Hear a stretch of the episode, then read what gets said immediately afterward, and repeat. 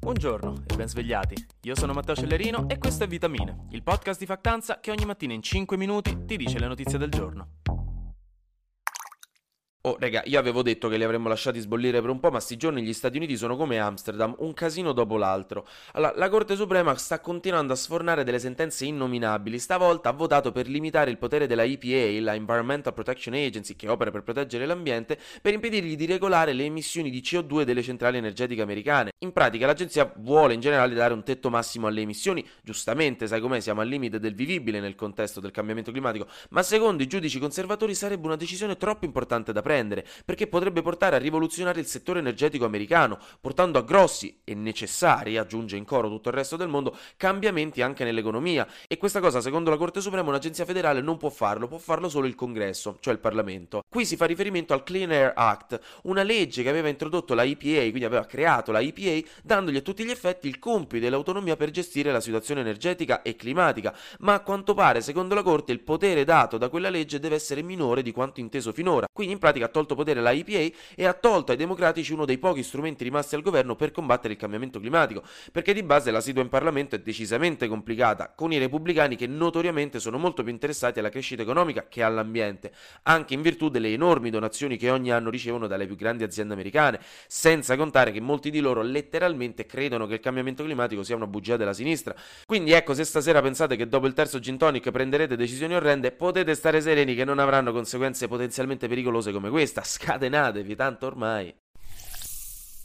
Rimanendo sempre negli Stati Uniti, ma a tema aborto, giusto per non farci mancare nulla, Joe Biden ha detto che ha intenzione di fare qualcosa per ripristinare il diritto all'aborto, addirittura con una legge federale che lo protegga definitivamente. In realtà che protegga definitivamente il diritto alla privacy, però questo è un cavillo legale per poter proteggere poi anche altre cose, però si parla comunque di aborto. Vi avevo già spiegato come questa non sia una cosa semplice per gli Stati Uniti a causa dei numeri risicati dei democratici in Parlamento e specialmente per il meccanismo del filibuster, che è un meccanismo molto complicato che adesso non vi spiego, però che in generale generale permette all'opposizione politica, quasi sempre ai repubblicani che adorano usarlo, di fare ostruzionismo in Senato. Un ostruzionismo tale che servirebbero ai democratici 60 voti invece che 50 per far passare una legge, voti che non hanno assolutamente. Il filibuster lo vogliono eliminare da anni e non ci riescono mai per mancanza di numeri, ma anche perché quando i repubblicani sono al potere ai democratici in effetti fa comodo avere uno strumento per evitare le leggi più estreme verso destra, ma stavolta Biden ha detto che vuole creare un'eccezione per una legge sull'aborto per difendere Roe v. Wade. Per farlo però avrà bisogno di tutti tutti i numeri dei democratici e già sappiamo che i senatori democratici mancino e cinema sono contrari alle eccezioni al filibuster,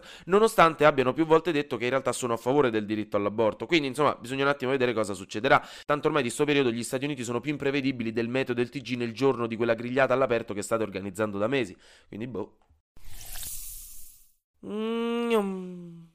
Flash News. Uno studio della Changing Markets Foundation accusa molti brand come Coca-Cola, Mentos o Head Shoulder di greenwashing, perché praticamente direbbero che i loro prodotti sono più green di prima per nascondere il fatto che non sono riciclabili o che comunque fanno danni enormi. Quindi sentitevi in colpa la prossima Coca-Cola che bevete.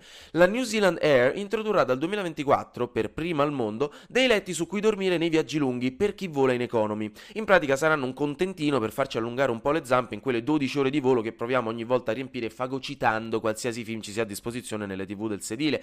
Tutto questo al modico prezzo di 250 euro e solo per 4 ore. Quindi, ma...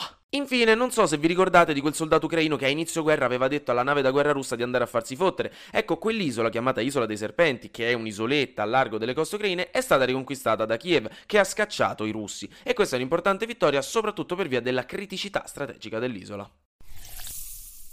Per prepararci al weekend vi lascio con tre chicche. Oggi alle 9 escono le due puntate finali della quarta stagione di Stranger Things, così scopriremo finalmente chi ha fatto tombola.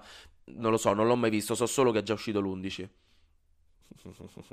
Poi oggi è ufficialmente finito il Pride Month, quindi potete tranquillamente smettere di essere gay e trans, non ce n'è più bisogno. Tranquilli, possiamo smettere di scegliere questo stile di vita malsano, così Pillon può finalmente smettere di avere i suoi attacchi di panico la notte.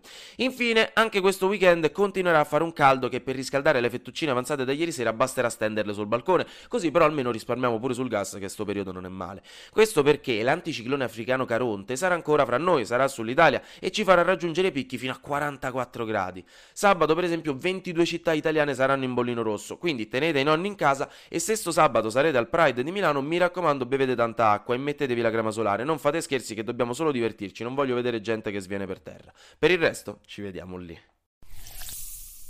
Vi lascio andare felicemente nel weekend con un'informazione di servizio che ogni tanto in ci deve essere. Da lunedì ci sarà una piccola novità per vitamine, invece che uscire alle 7 uscirà alle 8 o alle 8 meno 5, vediamo un attimo. Questo per questioni tecniche fondamentalmente, ma insomma sarò sempre io, saremo sempre noi, ci vedremo, ci sentiremo, insomma non vi preoccupate. In tutto questo, grazie mille per aver ascoltato Vitamine. Noi ci sentiamo lunedì con questa notizia speciale, perché lunedì sarà successo di sicuro qualcosa di nuovo e io avrò ancora qualcos'altro da dirvi. Quindi godetevi il weekend.